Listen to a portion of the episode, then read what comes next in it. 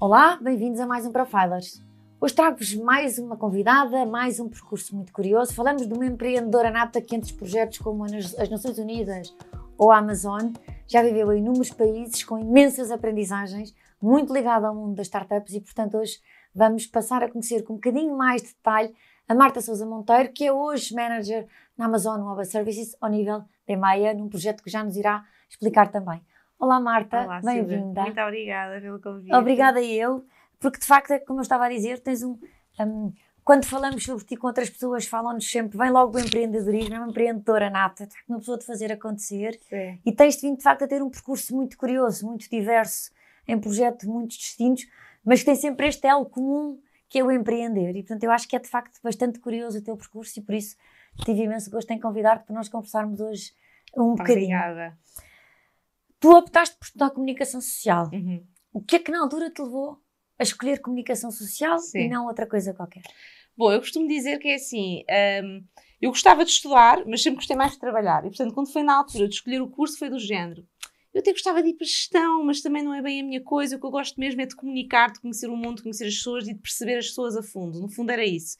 Pronto, os meus pais ficaram um bocado decepcionados, não vou mentir, uh, mas acabei por ir, por ir, para a comunicação social sem saber se de facto iria depois seguir comunicação social ou se iria depois abraçar uma coisa mais gestão. Mas eu sempre fui uma pessoa que não vi as decisões que eu tomo como finitas, tipo, ok, vou tirar este curso, quer dizer que depois vou ter que ser jornalista. Não, pensei, vou tirar este curso, tem imenso a ver comigo, até gosto das cadeiras, bem, vou fazer e depois logo se vê. Portanto, eu nunca fui aquela pessoa que vê uh, o que eu vou fazer agora como o limite de onde eu posso chegar.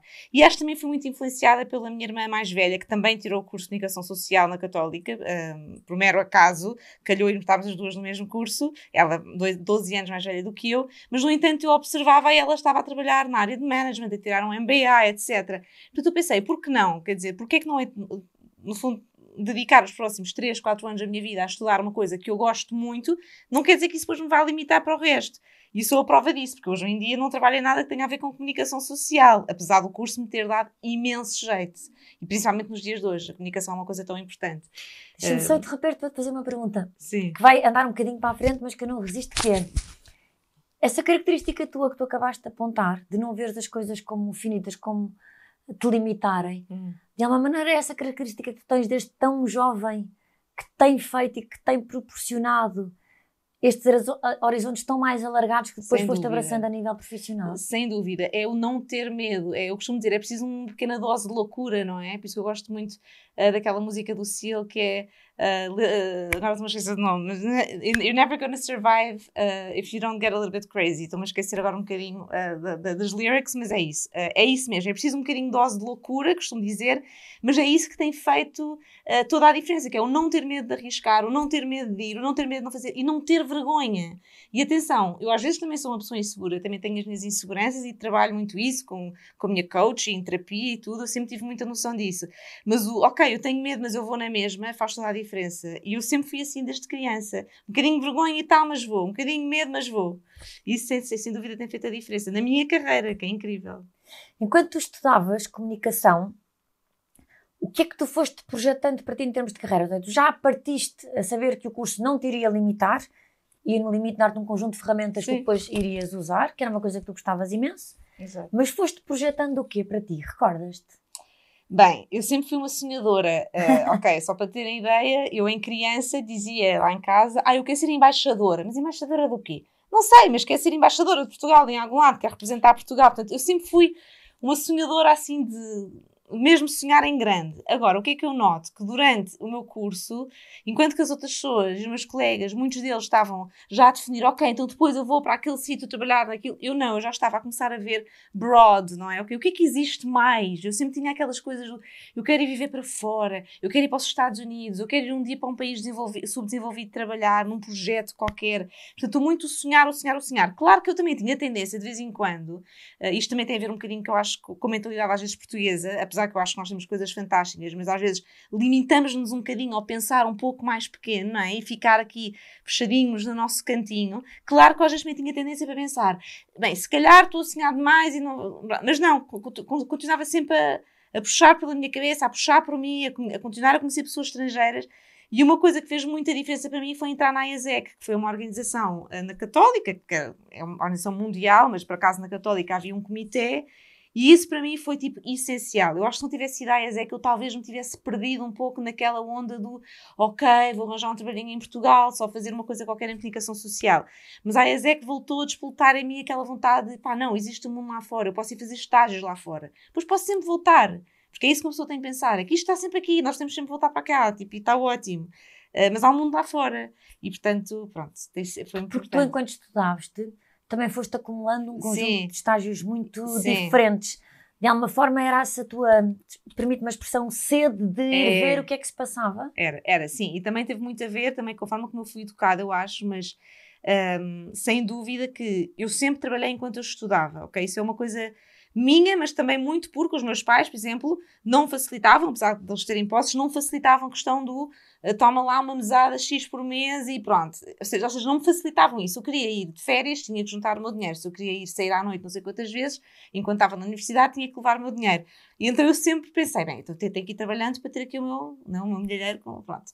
Então sempre fui trabalhando. E mesmo na Católica, uh, trabalhei no MBA Office, uh, como tarefeira, chamavam-me na altura, que era, tratava dos papéis que os professores precisavam para as aulas, tirar as fotocópias, uma coisa completamente básica, mas que eu aproveitava para aprender. Tipo, ah, que gira, estas cadeiras são tão giras e tal. Ia juntando dinheiro, ok? E mesmo antes disso, já tinha trabalhado num call center. Os meus pais quase que não sabiam o que haviam de fazer comigo, porque eu estava uhum. sempre a estudar e a trabalhar ao mesmo tempo.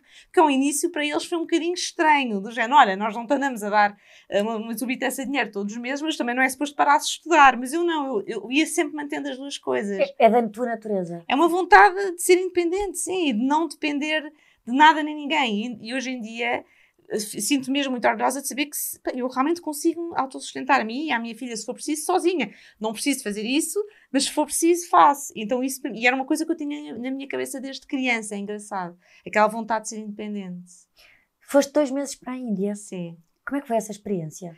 Foi espetacular. Eu não sei como é, que, como é, agora que tenho uma filha que tem três meses, agora eu não sei como é que os meus pais me deixaram ir. De género. Eu estou sempre a dizer, eu não vou contar à Matilde que eu fui fazer isto para ela não ter ideias de fazer o mesmo.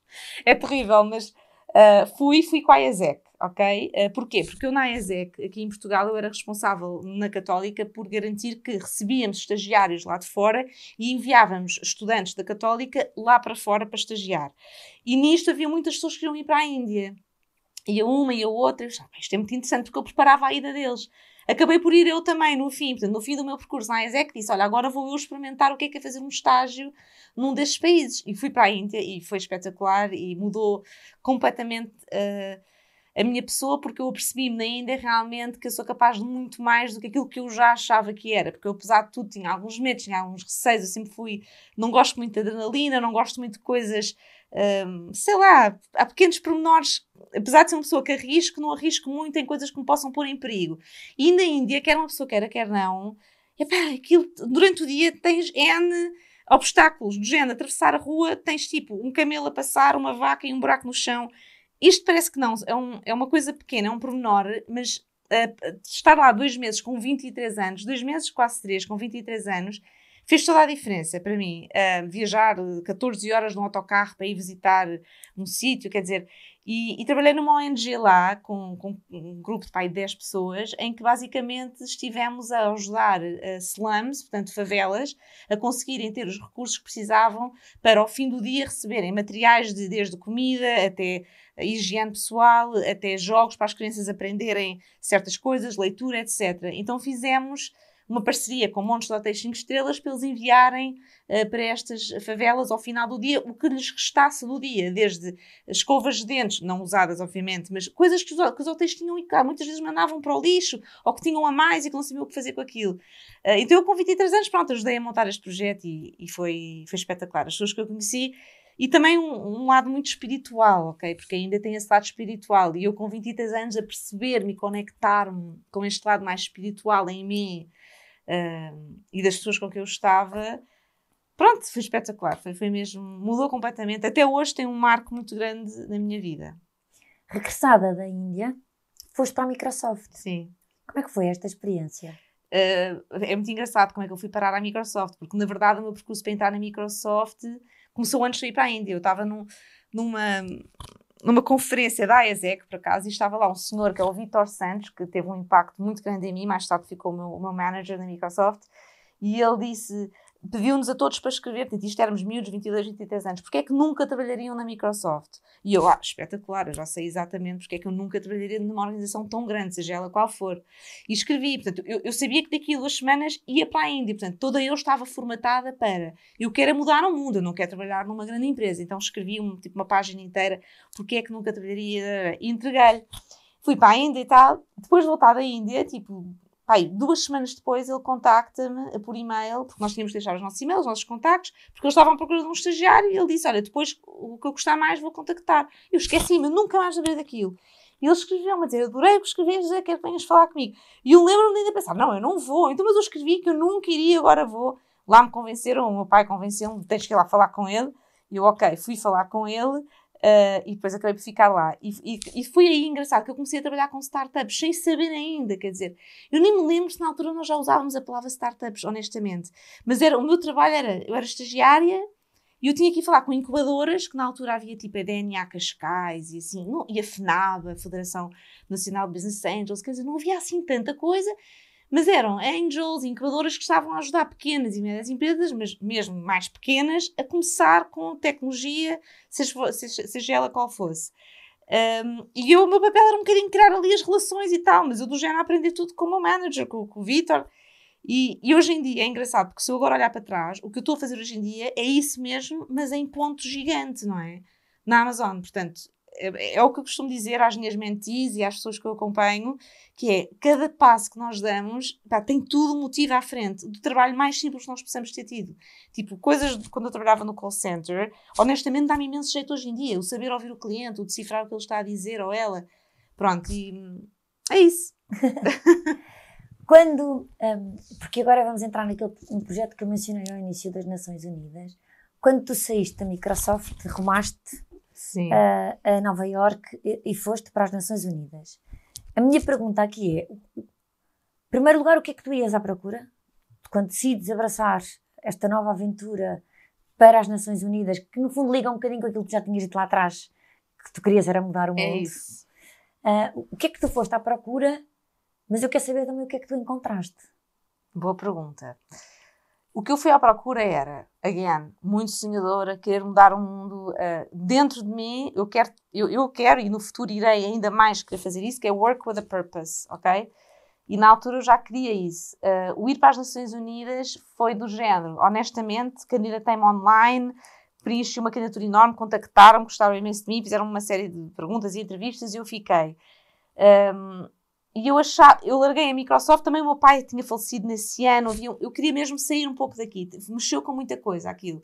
E nos primeiros para os Estados Unidos era ir para Nova York, tipo um sítio longe, novo, com luzes, com energia, para, para as Nações Unidas, onde existe a possibilidade de mudar o mundo, ou pelo menos achava eu naquela altura mesmo a fundo, não é? Acreditava muito a fundo nisso. Um, e parti, parti, fui e foi incrível e conheci muitas pessoas que ainda hoje são muito minhas amigas e que ainda hoje têm posições muito relevantes em organizações mundiais, não é? que estão mesmo a tentar fazer alguma coisa para melhorar o mundo. E para mim essa experiência internacional foi assim, o viver sozinho, o estar sozinha, também isso me ensinou muitas coisas que hoje trago e que são relevantes para mim na minha vida profissional. Agora, quando eu lá cheguei, não vou mentir que adorei, espetacular, mas, ok, de repente já não posso ser assim tão fazedora, não é? Porque eu sou uma builder, e quando, quando se entra num, numas Nações Unidas, não é tipo entrar numa tech company é que nos dão imensa liberdade para nós criarmos. As Nações Unidas é do género. Olha, vens para aqui, isto tem, tem certos processos e tens que fazer isto da maneira como isto está feito. Quer dizer, eles nem sequer usavam, usavam bem Excel na altura. Eram os contactos das várias organizações, estavam todas em pastas e eu trabalhava muito a ajudar as NGOs a ter mais contacto com as Nações Unidas, mas enquanto estagiária, portanto, o, o papel que eu podia ter era muito limitado. Isso a mim frustrou-me um pouco, não vou mentir, não adorei o trabalho que lá fiz, mas ainda assim, no fim, consegui ter um impacto positivo e, e a minha chefe até me pediu para lá ficar, eu acabei por não ficar. Um, mas de facto, quer dizer, o sonho de lá chegar eu consegui e lutei por isso, mas quando lá cheguei, não vou mentir que a nível de trabalho foi um bocado uma decisão, mas eu usei isso de género ok, que mais é que eu posso aprender? E, e aprendi imenso com os meus outros colegas, com, com as pessoas que conheci, um, e foi também muito aí que eu também comecei a olhar mais para isto das startups outra vez, que eu percebi, espera lá, eu gosto imenso de mudar o mundo, NGOs e tal, mas aquele trabalho que eu estava a fazer anteriormente startups é mais hands-on, é mais mãos da massa e eu consigo ver resultados mais rápido. Foi aí que eu percebi. Eu gosto de coisas que me que me tragam resultados mais rápido. Depois, mais tarde na vida, logo irei focar-me noutras coisas. Mas agora eu senti aquele impulso de preciso de voltar para o meio da inovação, do empreendedorismo. Porque é curioso, porque no processo também também te vais descobrindo a ti própria. O que é que vai fazendo mais é sentido isso, para ti? Sim, sem dúvida, que é muito importante. Eu, eu devo referir que eu fui uma pessoa, não por, por ser impulsionada pelos meus pais nem nada, mas eu sempre procurei muito a questão da terapia, de falar com psicólogo, falar com psicóloga. Eu sempre gostei muito de pensar, sou muito pensadora, não é? Eu costumo dizer, quem pensa muito sofre mais, é verdade. Às vezes, ser-se um pouco mais ignorante, não é? E não saber tanto, às vezes sofremos um bocadinho menos. Mas isto era inato em mim, portanto, eu tenho muito esta, esta tendência de cada experiência que eu tenho vai-me trazer alguma coisa pá, que me vai fazer conhecer mais sobre mim própria e por isso me vai trazer mais sucesso no trabalho. Tudo está interligado.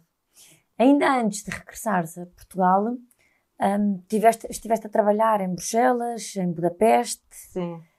O que é que foi este agregar todas Sim. estas experiências? Sim. Não vou mentir que houve aí uma parte em que poderei ficar, ter ficado um pouco perdida a nível de, ok, espera lá, agora baralhei, literalmente no momento baralhei-me um bocadinho do género, o que é que eu quero fazer agora? Não vou ficar nas Nações Unidas, eu queria mesmo voltar para a Europa, tinha vários motivos para voltar, pessoais e profissionais, mas também muito pessoais, e decidi ir para Budapeste porquê? Porque apareceu uma universidade muito boa lá que queria um, de alguém que criasse uma rádio na área de direitos humanos e tudo. Eu tinha lá alguns amigos a viver e disse: Olha, vou. Eu, aí comecei a entrar um bocado naquela do free flow. Ah, vou experimentar, vou arriscar. Eu estava a gostar desta coisa do viver fora, ok? De não ter que estar em Portugal. E portanto fui um bocado indo. A minha experiência em Budapeste não foi, não foi assim muito importante não foi. E que também é importante referir isto: que é ok, também se cometer erros pelo caminho, foi um bocado ali um, um desvio do que eu queria, mas fine, whatever. Fui, aprendi, voltei muito rápido, foi muito rápido, eu percebi que aquilo não era para mim, uh, voltei. E depois, quando fui para, para Bruxelas, foi outra vez numa tentativa de ok, bora, vou outra vez para fora. Eu ainda fiquei mais uns meses em Portugal, mas não quero estar aqui, vou outra vez. E não me arrependo nada, porque em Bruxelas um, acabei por trabalhar, ainda não na área do empreendedorismo, fui trabalhar num hotel 5 estrelas na área de organizar uh, tipo eventos para executivos, para grandes empresas. Portanto, lá estava eu outra vez com o fascínio das grandes empresas. Estive lá. Passado também poucos meses percebi, hum, também não é bem por aqui. Pronto, tudo bem. E voltei para Portugal e voltei a encaminhar o meu caminho. Portanto, eu acho que é muito importante referir isto, porque eu falo disto muitas vezes com as minhas mentis e com as pessoas com quem que eu acompanho muito, que é, é ok cometer uns errozinhos, somente quando estás ali nos 20, e depois também, mais tarde, mas então, ali na casa dos 20, do género, arrisca, vai, fiz amigos, foi divertido, conheci sítios novos, um, olha, pratiquei imenso francês em Bruxelas, portanto, tudo isso serviu para alguma coisa. E quando voltei, voltei já a perceber, ok, já percebi o que é que eu quero. Tipo... De alguma forma, esse, esse experimentar e vermos o que é que nós não queremos também faz parte do, do, do, do processo dúvida. de construirmos a nossa carreira. Sem dúvida. É por isso que eu acho que é preciso uma pequena dose de loucura e não tenham medo de arriscar, porque sim, uh, têm mesmo que cometer alguns erros.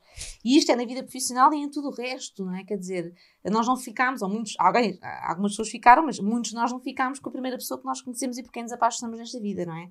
Uh, portanto, eu acho que é importante isto, é o cometer erros, o, o experimentar, sem dúvida, sim. Para mim fez-me toda a diferença e é assim a minha receita para a felicidade. Quando regressaste a Portugal, uh, tiveste inicialmente com dois projetos, na Uniplaces e na API. Uhum. O que é que foram estes projetos? Porquê é que lhes disseste que sim? Bem, a Uniplaces adorei, foi assim minha, foi o meu comeback to the startup world, não é? Uh, e agora, olhando para trás, no fundo, eu acabei por já estar, e depois vamos falar disto mais à frente, nos vários lados do empreendedorismo em Portugal, não é? Na startup, na aceleradora, na Startup Portugal. Bem, mas depois já vamos juntar os pontos todos. Mas a Uniplaces uh, foi um, era uma startup na altura muito pequena, éramos 15 pessoas, uh, e quer dizer, era espetacular. Todos os dias havia uma coisa nova, depois havia rondas de financiamento, os founders super excited partilhavam connosco, criou-se ali um ambiente de família.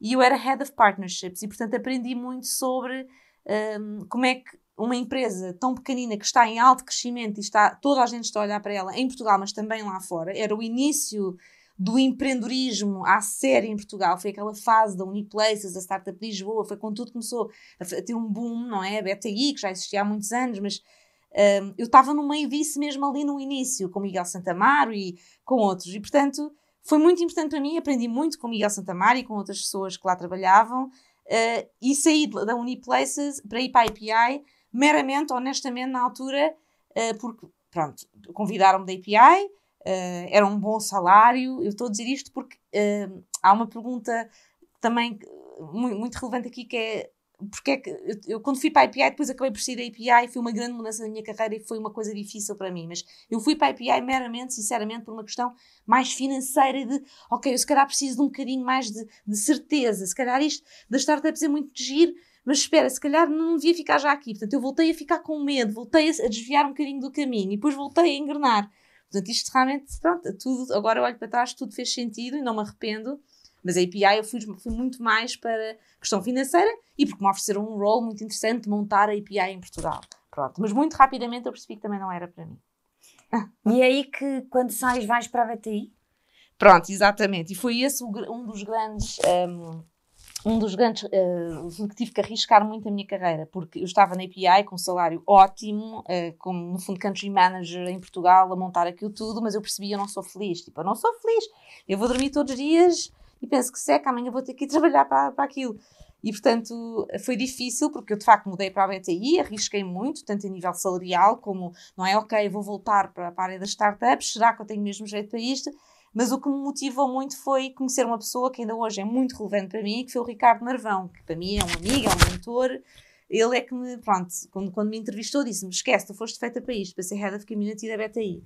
E, e de facto fiz um trabalho muito interessante, contactei com as startups todas que eles já tinham, uh, e aí entra outra vez aquele meu fascínio de que eu ganhei muito anteriormente né, na Microsoft, que é ok, quem é quem, como é que eu consigo conectar as pessoas, quem são os founders, quem são estas startups, quem são aqueles VCs, como é que eu consigo misturá-los a todos, como é que um conectando com o outro pode criar projetos. E daí foi, foi a partir daí que fez um, tive um grande boom na minha carreira de startups em Portugal, não é? Pelo qual hoje em dia sou muito reconhecida, eh, mas a BTI fez toda a diferença, sem dúvida. Tu tens vindo ao, ao, ao longo um das respostas que tens vindo a dar e ao longo da, da história, da tua história que tens vindo a contar, sempre a referir o tema das pessoas com quem te foste encontrando, relacionando, que te foram ajudando. Falaste no tema do coach, da mentoria, uhum. de seres menti, de seres mentora. Isso tem vindo a fazer franca diferença na tua carreira? Sem dúvida. As pessoas, Sim. Eh, este aconselhamento, este Sim pedido de ajuda, este perguntar como. Sim. E essa partilha que depois estás também tu hoje a fazer com outras pessoas. Sim, sem dúvida. Eu, a primeira pessoa que eu me lembro que me falou de mentoria foi um senhor, tipo, nos Estados Unidos, que era lá dono de um VC da Califórnia. Eu, eu era, tipo, tinha pai, 27 anos e conheci-o. E ele disse: Marta, como é que achas que eu cheguei aqui? Uh, do género, eu tive mentores, ok? Eu não estou reinventing the wheel. E isto que ele me disse foi muito interessante, que é, às vezes olhava para estas pessoas e pensava, uau, eles são fascinantes, fogo, mas tiveram que reinventar tudo e tiveram que criar uma coisa. E como é que eles chegaram a estas coisas? Não, tipo, do género, eles receberam muita mentoria. Quer dizer, nós nos entreajudarmos uns aos outros, torna-se tudo muito mais fácil. Um puxa pelo outro. Eu tenho uma mentee uh, que é a Sara Aguiar, uh, e ela, e, e, também tenho várias, a Joana Oliveira, o Joel e outros, mas, por exemplo, eu aprendo muito com eles, ainda agora eu estou a aprender imenso com a Sara Aguiar sobre como é que ela montou um podcast, por exemplo, e eu sou mentora dela, mas ela também acaba por ser minha mentora em certas coisas, e ensinar-me e, e, e puxar tanto para mim em tantas coisas, portanto, sem dúvida que as pessoas que nós conhecemos, sejam elas mais senior ou mais junior, podemos sempre aprender qualquer coisa e podemos connect the dots e mais tarde, quem sabe, não vamos estar nós a trabalhar para elas ou whatever. Uh, e portanto, e isso é uma das coisas que eu trago muito aos founders em Portugal, eu sinto, e é por isso que tantos founders confiam em mim para os referir a VCs e para os ajudar quando tenham, têm dúvidas ou quando precisam de algum tipo de ajuda em que caminho é que de seguir. Porque sabem que eu conheço muitas pessoas, tenho muita experiência de lidar com muitas pessoas e tive em muitos lugares e, portanto, tenho esta visão muito broad, ok? Eu sou muito range, não é? Um, e, e isto, é, isto é feito mesmo toda a diferença. Conhecer pessoas, conectar pessoas. E só para acabar, o Ricardo Narvão é o grande exemplo disto, ok? Ele é para mim o maior community manager em Portugal na, na área do empreendedorismo. Ele conecta todas as dots de uma forma quase obsessiva, que eu acho assim hilariante e farto-me de rir com ele por causa disto. Mas ele passa sempre em todo lado e, e ele ensinou-me também muito disso. Eu já tinha isto em mim e ele despoltou isso em mim, não é? Ele viu, tu tens isto e ajudou-me a trazer isto cá para fora. Sentes que de alguma forma, através disso que tu acabas de dizer que fazes, juntando aquilo que começaste, podemos dizer no início, de que querias mudar o mundo, através destas pessoas não estarás a fazê-lo? Também, uma a uma, sim, sem dúvida, sem dúvida. Devagarinho vão mudando mentalidades, sem ser pushy, porque eu não gosto de ser pushy, mas acredito que elas olham para mim como um exemplo. Ok, a Marta, apesar de tudo, está em Portugal. Eu, apesar de tudo, agora estou em Portugal. Eu regressei em Portugal e consegui, consegui fazer a minha carreira em Portugal. E, portanto, o facto de conectar pessoas, falar com tantas, pessoas e elas verem o meu percurso, não é? Uh, acho que, que as inspira, sem dúvida. Eu vou mudando o mundo um bocadinho através, através das pessoas e, e das pessoas que vou mentorando e conhecendo, sim. No decorrer destas tuas um, experiências profissionais, depois, entretanto, também passaste para Startup Portugal e, e já lá vamos, criaste também um projeto, um projeto teu. Sim. O Discover Walks. Sim, sim. Conta-nos lá essa aventura. Mais uma. Mais uma, mais uma, é verdade. Então, uh, o Discover Walks, um, eu sou uma apaixonada por Portugal, bem, por Lisboa, então sou mega fã. Mas eu sempre fui aquela pessoa, de todos os sítios para onde eu ia, eu falava sempre muito do meu país. E o Discover Walks uh, é um projeto que eu trago para Portugal uh, numa altura em que ainda não havia estes tours, aqueles paid um, tip supported tours, portanto, aquela coisa de uma pessoa vai a um tour e no fim dá o dinheiro que quer. Quer dizer, na altura isto ainda não havia em Portugal, havia tipo em Berlim, na altura era uma grande coisa em Berlim, em Portugal não. E eu, um, bem, pus-me numa de. Estava assim a testar o que é que é fazer, será que é ter a minha empresa, será que não? Olha, vou começar o meu projeto. E comecei numa de, ok, vou, olha, vou fazer um tour em Belém, outro em Alfama, e meti-me, literalmente, perdi-me no meio da Alfama e de Belém e ler história. Portanto, aquilo quase que foi terapêutico para mim de perceber o que é que aconteceu nesta zona de Lisboa e naquela zona de Lisboa e que histórias é que eu posso contar sobre isto. Uh, e portanto foi muito por diversão e ver, deixa lá ver se isto pega. E comecei a testar. Uh, e de facto, pronto, criei o Discover Walks, todos os dias havia um tour, um em Alfama e um em Belém. Posso dizer que os primeiros 30 dias apareceram dois turistas, eu ia para lá todos os dias, porque aquilo era uma coisa muito gira que era. Às 11 era em Belém, às 13 era em Alfama. Eu lembro da minha mãe dizer-me, oh filha, mas tu vais outra vez, mas não tem aparecido turistas, se calhar não vale a pena. Não, mas eu vou porque eu tenho a certeza que isto vai funcionar. Então, muito marketing online, muito falar com os hotéis a divulgar e começaram a aparecer pessoas e pá, ainda durou tipo oito anos em que eu fazia aquilo ao mesmo tempo que ia tendo outros empregos. Uh, só quando eu entrei para a Amazônia que eu de facto larguei aquilo a 100%. Eu montei uma equipa de 10 guias, depois acabei por passar a empresa para um deles. Um, mas pronto, quer dizer, foi super, foi super interessante porque não só os turistas todos que eu conheci, perceber a paixão deles pelo meu país, o poder ensinar os guias, olha, como é que se apresenta Portugal, não só tipo olha, isto é esta, isto é o convento não sei quantos, isto é a rua não sei quantas, isto são as nossas tradições, mas tipo, quem são os portugueses? Quem somos nós? Nós, enquanto portugueses, os guias eram todos portugueses de Lisboa, era uma coisa que era preciso ter, que era seres lisboeta, um, e depois fazeres follow-up com os turistas se fosse preciso, ficares quase amigo deles, era um bocado o conceito. Uh, e agora continua, o Discover Rocks existe e também em Paris e em Los Angeles. Não é, me, não é meu, não é? Porque na altura não, simplesmente não tinham em Portugal e aquilo foi tipo um franchise que eu comecei cá. Mas eu sei que em Portugal já não funciona como funcionava antes e tenho muitas saudades, devo admitir, ter a minha própria empresa. Um, mas foi muito giro e, foi, e fez toda a diferença para eu agora poder ajudar founders, porque eu sei as dificuldades que eles passam na área, mais na área do turismo do que noutras, mas sei o que é que é para andar ali a batalhar todos os dias e ninguém acreditar em nós e temos que aparecer, literalmente, fisicamente, eu tinha que aparecer todos os dias, até aparecerem turistas. Portanto, eu passei por isso, pela dor que é. Um, dizia há pouco que tu, entre, da BTI, uh, sais uh, e entras uh, na Startup Portugal. E a minha pergunta é: aqui nesta fase tu começaste a dar-te conta que de facto era neste mundo do sim, empreendedorismo sim, sim. que tu estavas em casa? É, completamente. Tipo, ok, aí fui dizendo: ok, pronto, Marta, chega de tipo outras cenas, chega de experienciar outras coisas, está bom. Again, eu gosto muito de experienciar, eu vou sempre ter isso. Eu sou uma builder, estou sempre a dizer, eu vou sempre alguma coisa em mim, tipo, testar um bocadinho de outra coisa, mas eu aí percebi: o empreendedorismo é, é a minha cena, entre aspas. Um, e porquê é que eu fui para a Portugal? Porque eu, eu sou uma pessoa de lá está, eu quero mudar o mundo, sou uma pessoa do work with a purpose, sou uma pessoa que tem que trabalhar com uma missão, ok? E a ideia de estar numa startup como a Aniplaces era fantástica, estar na BTI, que no fundo era uma aceleradora e no fundo uma innovation house, não é? Era espetacular, mas eu queria algo maior do que isso, não é? Do género, eu quero fazer parte de algo que mova o meu país, que ajude de facto o meu país a andar para a frente. Então, quando, quando me convidaram para uma entrevista na Startup Portugal, eu senti-me quase que estava a trair a BTI, né? Uhum. Mas pronto, mas lá fui, depois contei isto tudo ao Ricardo Marvão, ele era meu chefe na altura. Um, fui e não arrependo nada, porque de facto eu na Startup Portugal senti que representei Portugal lá fora. Portanto, aquele meu sonho de criança de eu um dia vou ser embaixadora de Portugal, não sei bem como, mas vou ser. Eu acabei por ser muito embaixadora de Portugal na Startup Portugal porque eu fiquei responsável muito rapidamente pela área eh, mais internacional. Então, o meu trabalho era espetacular, muito cansativo, mas era quase todos os meses eu ia para uma conferência internacional com um grupo de startups portuguesas, levá-las lá, apresentar-nos a VCs lá, estávamos presentes na conferência lá, tipo Las Vegas, São Francisco, Londres, pá, em todo o lado, a Berlim, e eu ia com elas e um, e foi, foi espetacular. E, e, realmente esta coisa de ajudar Portugal a andar para a frente, dentro daqueles pilares do empreendedorismo, depois trazer know-how lá de fora, cá para dentro, falar com a equipa na Startup Portugal, olha, isto é o que eles estão a fazer, podíamos testar isto ou aquilo. Uh, foi, muito, foi muito importante e, e, e fez, quase que fechou o circle. Quase que fechou o circle, não é? Startup, Uniplaces, Aceleradora, BTI, Startup Portugal, que é uma organização mais do Estado, e depois só faltava mesmo ir para uma Big Tech representar Portugal que é o que acabei depois por fazer na, na AWS, na Amazon. Olha, e agora conta-nos essa aventura, porque tu de facto em 2019 uh, eh, integraste uh, a Amazon. Como é que tem sido agora este Sim. novo desafio? Sim.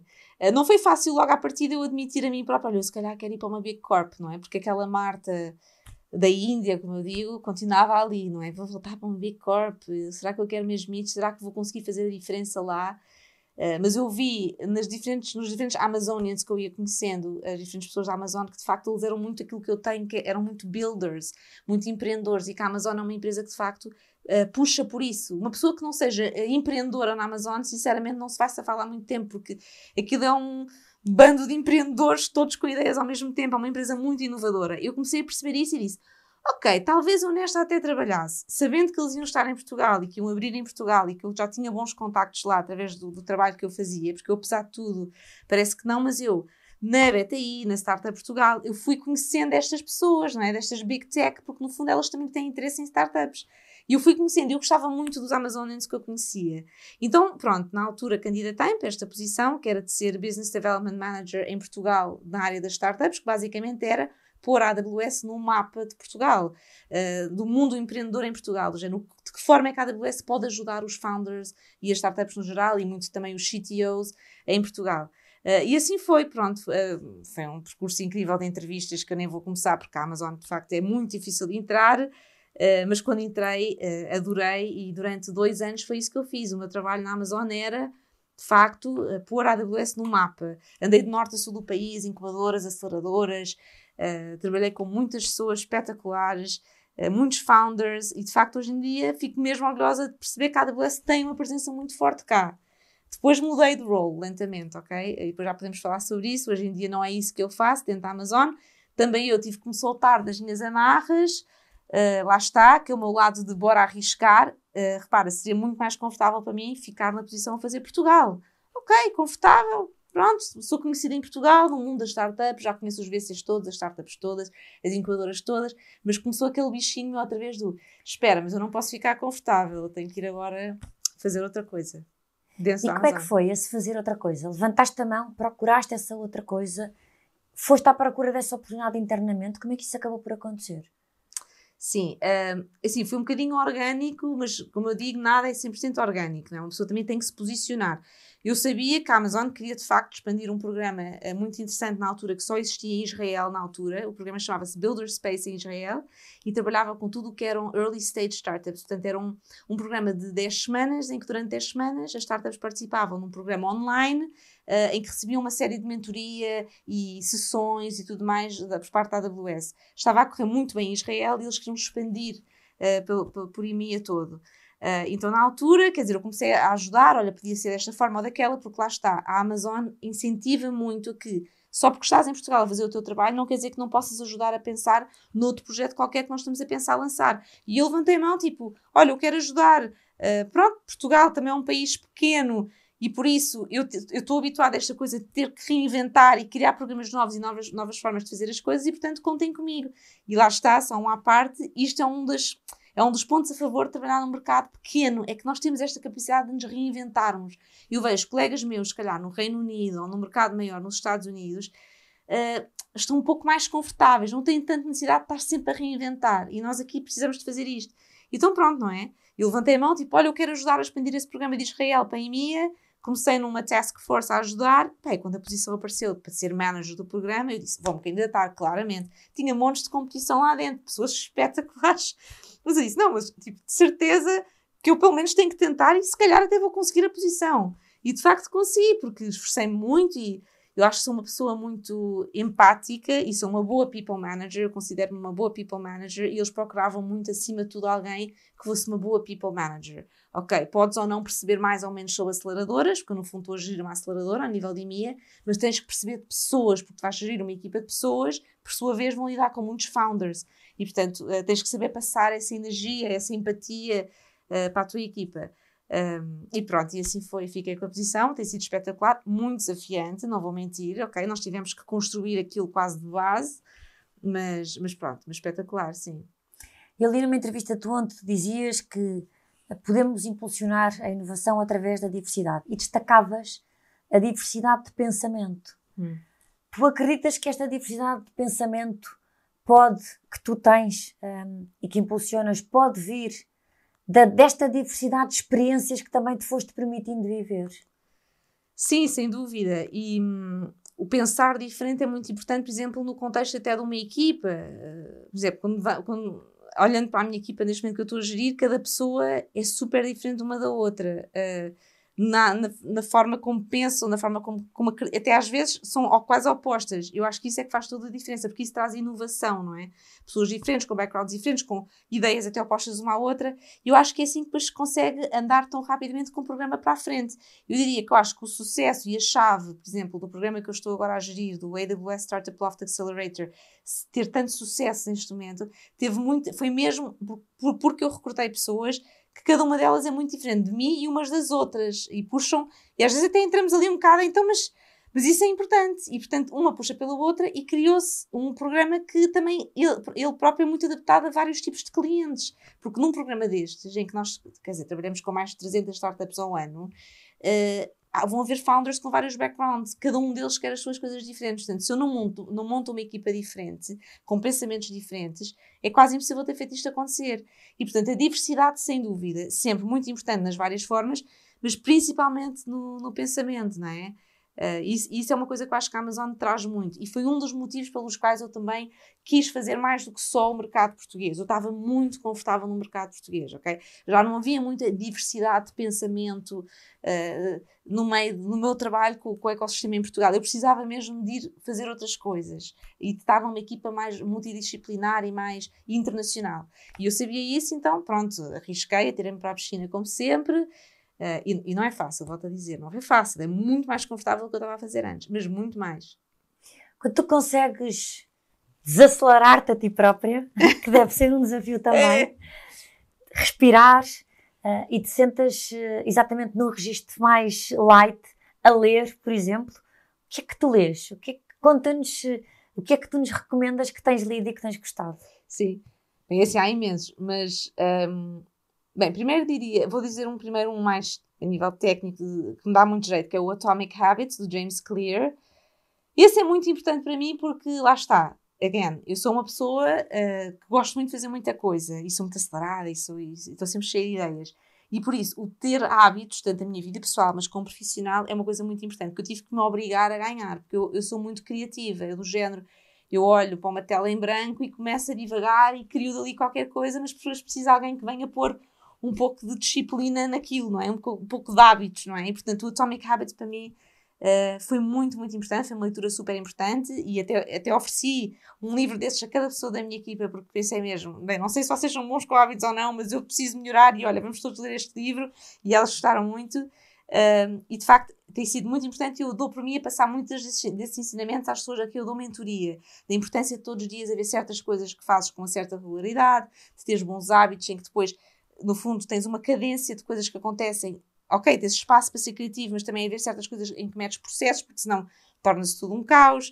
Uh, e, portanto, o Atomic Habits, sem dúvida, é muito importante. E outro, mais recentemente, sinceramente, não é tanto na área profissional, mas como eu junto muito a parte profissional com a parte pessoal e acredito que tudo está interligado, uh, foi o Finding Me da Viola Davis. Uh, porque a Viola Davis, de facto, tem um upbringing duro, difícil, e eu costumo dizer, pá, normalmente aquelas mentes brilhantes, muitas delas passaram por um background complicado, duro e difícil. Outros exemplos é tipo a Oprah Winfrey, pessoas que às vezes não falamos muito na, no mundo do business, mas why not, não é? São mulheres e alguns homens que passaram por situações mesmo difíceis, e a Viola Davis fala isso no livro dela, que é como é que ela se encontrou no meio de tanta violência, de tanto bullying na escola, de ter sido tudo tão difícil, como é que ela ouviu a sua voz. E ela tinha uma coisa, eu, eu revejo muito no livro dela, porque ela tinha uma coisa muito interessante, que ela era muito boa a comunicar. Pronto, era boa a comunicar e, e a falar com as pessoas. Mas depois, epá, outras coisas era um bocado desorganizada, não era a melhor aluna da escola, era tudo assim um bocadinho um caos na, na família dela também, na vida pessoal e tudo, mas ela dali, she was, she was reborn from the ashes, não é? Tipo, ela conseguiu mesmo eh, chegar a algum lado vinda do nada, entre aspas. E, e eu revejo-me um pouco nisso, não é que eu tenha vindo do nada, mas de facto cada um de nós com a sua história passada teve que se reinventar, não é? E eu podia ter ficado, pronto, em Portugal, só com o meu pensamento mais pequeno, a pensar, ok, se calhar não, se calhar não posso, se calhar não devo, uh, e consegui-me construir a partir daí, com todos os medos que eu tinha, que eu em criança tinha assim um bocadinho de inseguranças e de medos, e era um bocadinho bullied na escola e tudo, portanto daí rever-me um pouco. Um, então o livro dela, é sério, para mim foi, foi brutal e acredito que mesmo agora, eu só o li agora, mas que na minha vida profissional vai ter muito impacto, porque ela diz muito, ok, don't give up, tipo, onde tu estás agora podes sempre chegar ainda mais longe e podes trazer as, as outras pessoas contigo e ajudá-las a encontrar o seu caminho. Uh, e é esse, é esse, sem dúvida, o meu, assim, o meu grande propósito. Olha, desde lá atrás, desde aquelas primeiras definições que foste fazendo para ti própria, para a tua carreira profissional, as coisas todas que te permitiste a viver até aos dias de hoje, qual é que acreditas que possa ter sido assim, em altura, um momento mais desafiador da tua carreira até então? Uhum. Eu diria que era dois. Um foi sem dúvida aquele em que eu decido sair da API e ir para a BTI, ok? Porque aí foi mesmo uma decisão de, ok, eu vou, again, vou voltar atrás, mas eu agora já estava aqui caminhada, tenho um bom salário, estava tudo certo, mas me nível pessoal, quer dizer, por trabalhar na API já consegui ter o meu apartamento. E quer dizer, e tinha que voltar, porque no fundo a API era uma empresa americana, com um contrato até internacional e tudo, portanto eu estava muito bem, mas foi do género, não, mas eu não estou feliz. Isso foi muito difícil para mim perceber. Uh, vou sair outra vez do conforto para voltar a ir para o desconforto. Foi porque eu aí já tinha, eu nessa altura já tinha tipo 28, quer dizer, já estava, já começa aquela coisa, não é do bem, agora tenho que começar a sentar um pouco. Então aí fez um pouco de confusão e foi difícil e tinha inclusive pessoas contra eu fazer isso e portanto tive mesmo que ir um bocadinho contra a maré e arrisquei. E se eu não tivesse ido para a BTI, eu hoje em dia não estaria onde eu estou. Portanto, a BTI impulsionou-me de facto. Foi assim o sítio que depois me, me, levou e que me voltou a posicionar no meu caminho. Porque eu, repara, eu estava no Uniplaces e voltei-me a empurrar para fora do, do, meu caminho, a mim própria. Foi do jeito, não, não, eu vou sair outra vez. E a BTI voltou-me a encaminhar. E portanto, foi, foi assim, foi difícil. Aí foi difícil porque, pronto, a vários níveis eu tive que fazer várias mudanças na minha vida para, para, para poder ir para a BTI. Desculpa interromper só para dizer que às vezes meio passo atrás ou um passo, lá, passo ao lado pode fazer toda a diferença depois, não é? Completamente. E agora mais recentemente foi ter sido mãe, não é, não é que seja um desafio, mas agora uh, estou, estou, neste momento em licença de maternidade e estou a pensar, ok, será que isto vai ser um grande desafio da minha carreira agora? Como é que eu agora vou voltar?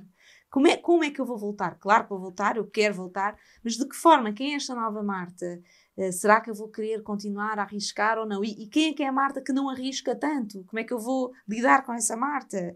Uh, daí a importância, lá está, para mim, por exemplo, de ter mentoras mulheres também, que são mães, e que eu tenho uma mentora minha, mãe, que me disse: Marta, não és tu que tens que adaptar aos filhos, os filhos têm que se adaptar à tua vida. Por um lado concordo, por outro não, portanto, é esta coisa do quem é que vou ser eu agora, nesta nova fase. Uh, e estou ansiosa por ver, uh, mas sei que vai ser um desafio sei que vai ser um desafio, porque o amor que sei do meu filho agora já percebo tudo o que me diziam. É... Agora já não lhe podes contar que foste à Índia, não é? Não, não, Quer dizer, hei de contar, mas não quando ela tiver. Quer dizer, não sei, se calhar vou ter que contar e não posso ser egoísta, não é? Mas, porque fez toda a diferença para mim. Mas sim, mas vai ser mais um desafio agora.